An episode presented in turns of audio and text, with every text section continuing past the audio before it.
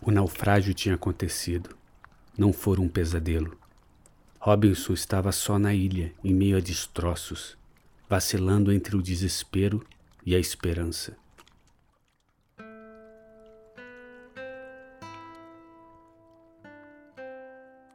Com o suor incrustado na pele, depois de extenuantes horas de trabalho, Robson Crusoe teve de encarar a noite, que crescia fria, escura, soberana.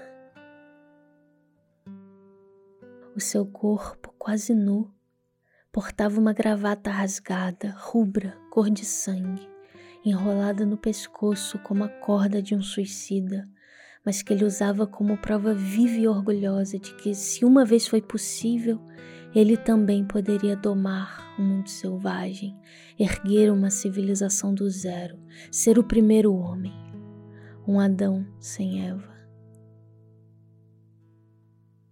Não chegou a concluir que, além de primeiro, poderia muito bem ser o último homem do seu mundo, sem espécie a perpetuar, um artífice louco a montar morada para os musgos que o sucederão, e ninguém mais.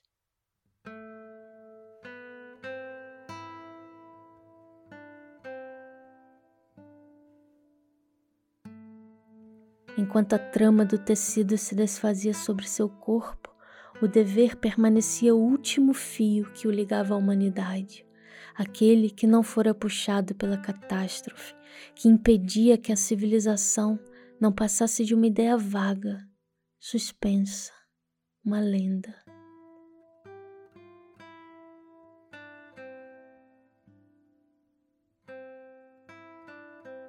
E só dependia dele refazer as costuras, manter-se homem, mesmo que os céus cuspissem fogo e os deuses o abandonassem de vez.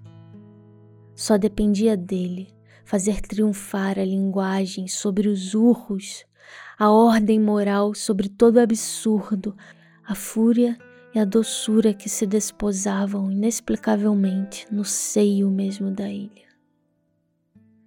Mas a cada pilar erguido sobre a terra, a cada monólogo travado através dos lábios rachados, a cada traço acrescentado ao calendário de pedra, a cada rito humano por ele repetido, abafava-se a suspeita de que diante da vida, muitas vezes, não são nossos vícios, e sim nossas virtudes que nos condenam. Perder-se poderia ter sido uma benção.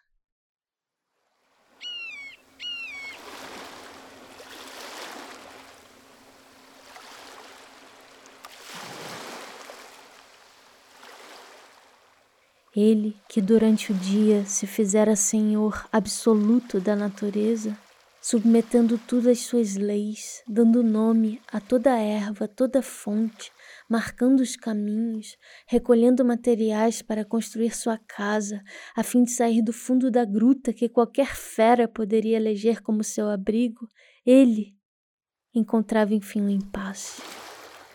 Nenhum de seus esforços poderia frear a fuga do dia. Não dava para fechar os ouvidos como se fecha os olhos. A noite penetrava-o com seus sons ameaçadores. Não, não estava preparado. Toda sua cultura não fora suficiente para decifrar os enigmas da noite.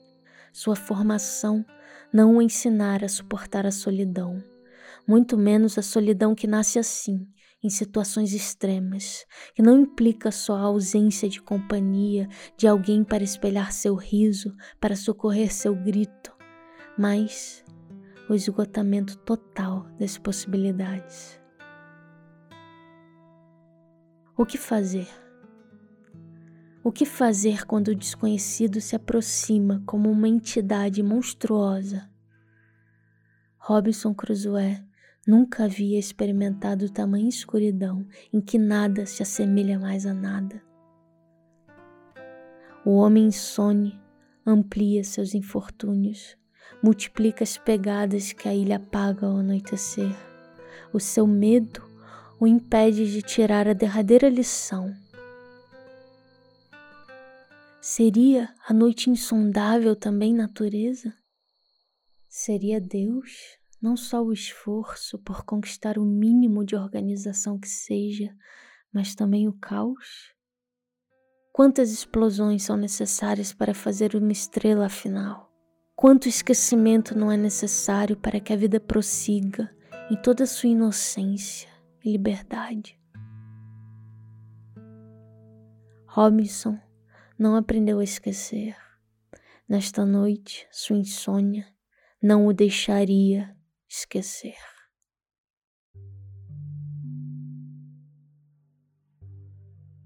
É noite. Robinson está encolhido em sua cabana. Os sons que chegam não são as vozes de conhecidos vizinhos ou algum barulho da cidade que ele facilmente identificaria. Descobre que a ilha é hostil até com seus ouvidos, principalmente durante a noite, pois não lhe oferece nenhum som reconhecível. Sozinho na escuridão, treme diante de qualquer ruído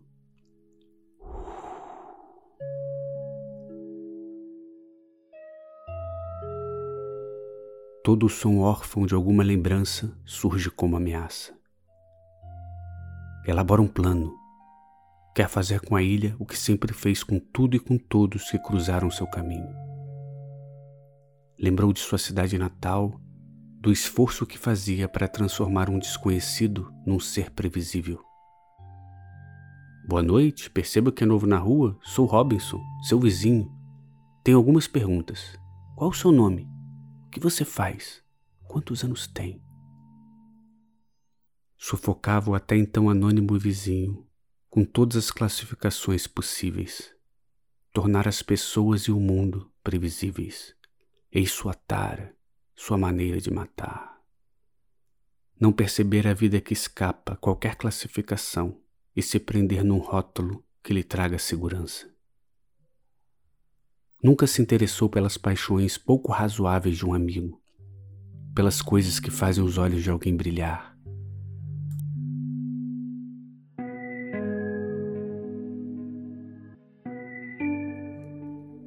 Como um psicopata que sempre foi, decide cometer com a ilha e suas terríveis noites o seu habitual homicídio, catalogar. Diante de estranhos sons que produziam sensações inexplicáveis, resolve esclarecê-los em um caderno. Entender para não temer. E assim transformar o que antes parecia um uivo em apenas o barulho do vento atravessando o bambuzal. Transformar sons de possíveis pegadas de uma onça em apenas dois sapos pulando sem rumo Cada barulho metodicamente descrito e explicado em seu caderno de ruídos o ajudaria a pacificar as noites da ilha. Com o passar do tempo, quando algum sonho estranho surgisse, bastaria consultar, entender, para então conseguir dormir com o mórbido sorriso dos satisfeitos estampado no rosto. Ah, Robinson, durma profundamente. Faça dormir a sua covardia. O grande risco não é o uivo do lobo.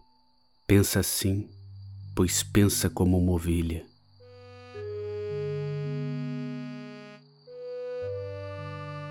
O grande risco é ficar cego pelo entendimento, insensível pelo hábito.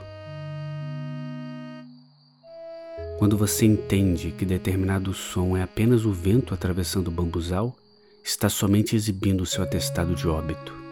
À noite, te ofereceu uma orquestra e não soube transformar o seu mórbido caderno em uma partitura, como fazem os poetas.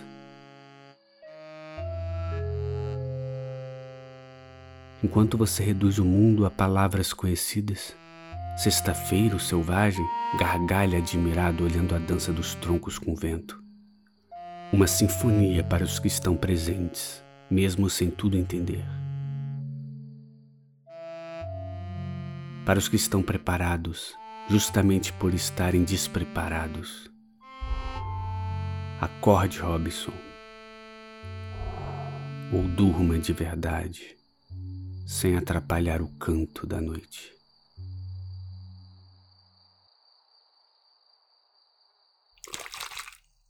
Poema numa garrafa lançado ao mar, de Paulo Leminski. Um Deus também é o vento, só se vê nos seus efeitos. Árvores em pânico, bandeiras, água trêmula, navios a zarpar.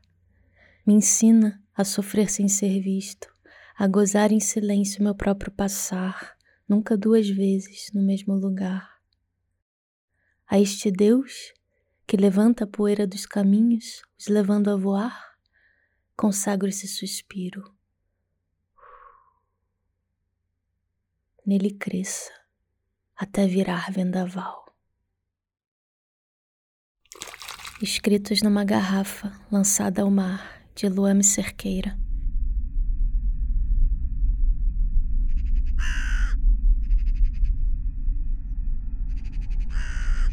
Por mais que o tempo passasse, a noite persistia. Continuava a ganhar densidade. A total escuridão, a imobilidade do meu corpo e os anseios de meu espírito quebravam qualquer limitação espaço-temporal. Ficava a flutuar em cenários diversos, de datas incertas. O grito do corvo interrompia minhas divagações. Parecia faminto. Queria lembrar que a noite era dele preto, destemido, cortava os céus rodeando meu leito. Gritava cada vez mais alto, pois me queria inteiro naquele cenário que esculpia com a noite. Insaciável, tinha fome da minha alma. Acendi um cigarro. A brasa dançava pelo quarto. O barulho do tabaco queimando aliviava os ecos dos gritos. Queria ver a fumaça que produzia, mostrar para o corvo que também estou tornando a noite mais espessa.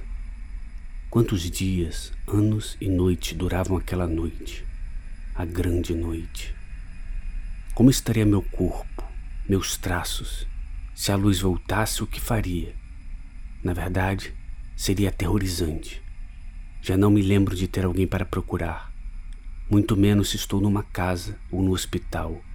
Seria homem, detento, louco, Aterrador seria rever os traços humanos do meu rosto.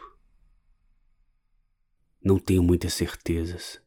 Só sei que tem alguns cigarros e que lá fora voa um corvo faminto que consome a minha alma. Não tenho lembranças, tamanho tempo que dura tal escuridão. É certo que sou povoado por alguns fatos e rostos, mas que se os investigo cuidadosamente, logo percebo que foram criações do meu contato com a noite. Às vezes me pergunto de onde vem a chama que acende meu fumo. Não tenho sequer um fósforo. Quando vejo meu cigarro aceso, nunca percebo em como eu faço. Há momentos em que trago forte e a brasa furiosa arde em meu leito. Tento em vão iluminar um pouco o aposento. Ao invés disso, acrescento manchas vermelhas na escuridão. Está saturada de manchas de todos que passaram e passarão. Muitas vezes penso que não passo de um sonho. Imagino em que canto do mundo estaria meu corpo adormecido. Tento buscar vestígios das minhas vivências na África, Ásia, Europa e América. Viajo em vão, me sinto mais próximo de terras inventadas. Estaria aprisionado num sonho circular? Seria um sonho sem corpo? Quantas vezes devo ter levantado essas hipóteses? Quantas vezes devo ter esquecido e retomado novamente? Quando trago forte meu cigarro, tento ver na brevidade daquela luz se há alguém mais à minha volta. Estaria eu acompanhado? Alguém dividiria comigo os gritos do corvo? Seria um ser estranho, hostil, um colega de hospício? Confesso que nada disso me apavora tanto quanto a possibilidade de encontrar ao meu lado uma mulher, a mulher que mais amei na vida e não reconhecê-la.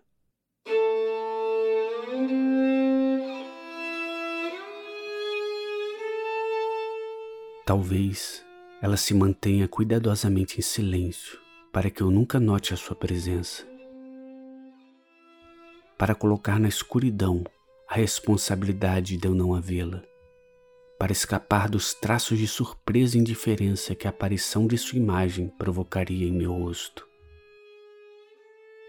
Talvez seja ela que mantenha a luz apagada e acenda meus cigarros, na esperança que com a densidade da fumaça eu esculpa seu corpo e restitua seu charme.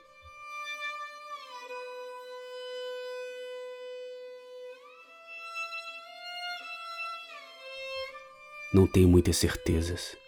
Só sei que tem alguns cigarros e que lá fora um corvo faminto voa livre na noite e consome a minha alma.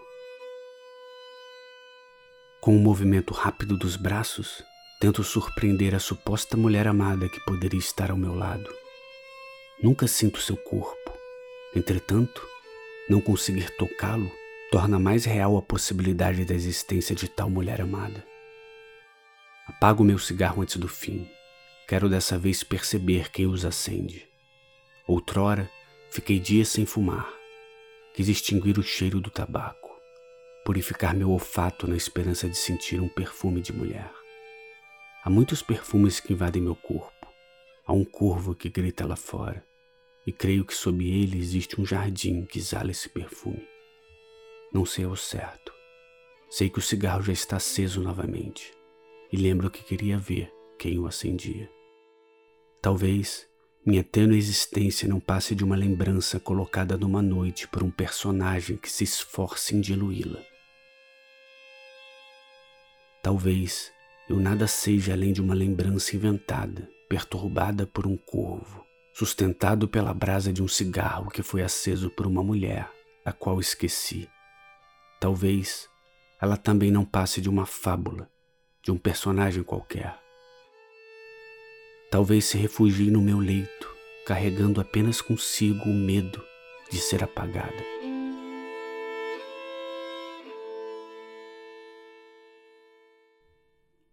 Não tenho muitas certezas. Só sei que tenho alguns cigarros e que lá fora voa um corvo faminto que consome a minha alma.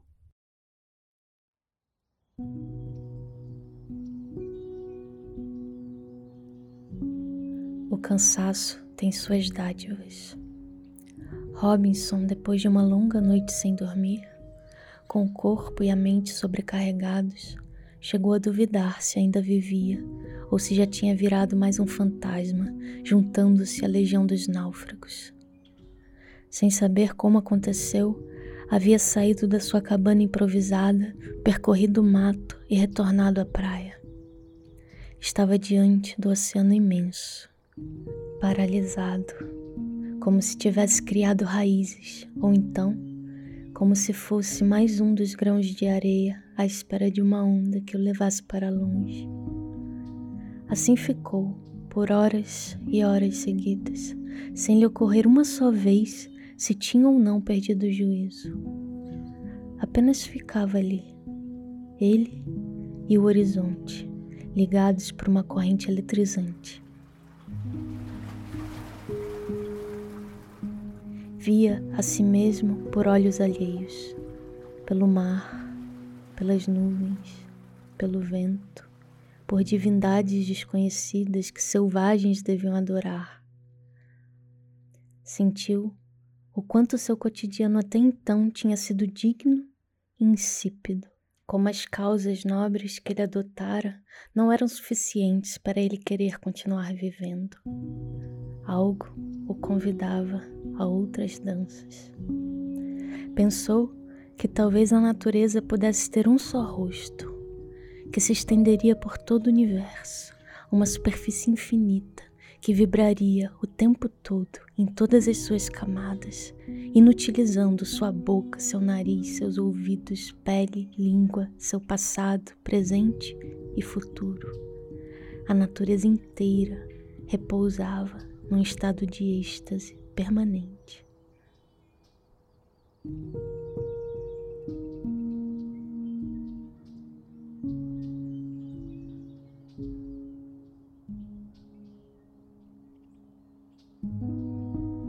De súbito, surpreendeu-se em seu próprio corpo, situou-se novamente, pressentiu que algo ou alguém o observava Ao virar as costas, deparou-se com um grande abutre, bicho que cheira a morte antes mesmo dela acontecer. Não, ele não lhe daria esse agrado. Estava vivo e assim permaneceria. Mas seria possível voltar ao que era antes? Parecia ter vivido sua existência até então dentro de uma crisálida, como a lagarta num casulo, em vias de se transmutar em borboleta. Agora, as suas cores iam pouco a pouco assumindo as cores do mundo. O sol radiante excitava-o mais do que a silhueta de uma mulher, mas ele tinha sim um rosto, sangue, nervos, lágrimas, humores, assim como as galáxias, os planetas, a pedra, o pássaro, a água, o fogo têm um corpo. A vida era uma grande festa e ele queria participar. Foi assim que naquela aurora nasceu também outro homem.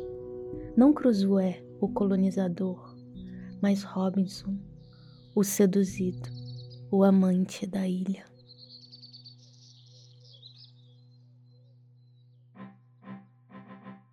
Esse foi o episódio 2 do podcast do Filosofia e Arte, Solidão em Alto Mar, à noite. O Filosofia e Arte é um projeto que desde 2014 leva o pensamento para cinemas, teatros e centros culturais no Rio, São Paulo e outras cidades do Brasil. Eu sou Bia Antunes. E eu sou Luame Cerqueira. Nós agradecemos a audiência. Em breve, novos episódios. O nosso próximo curso será Feline e a Filosofia, a Inocência da Vida. Confira em nosso site filosofiaarte.com.br. Não se esqueça de seguir o nosso podcast para receber os próximos episódios. Gostaríamos de agradecer também Tomás Improta, um dos maiores pianistas do país, a Irane Conemo, primeiro violinista do Teatro Municipal, e aos grandes Fernanda Vogas e Xavier Monreal, todos eles nossos parceiros em diversos shows do Filosofia e Arte.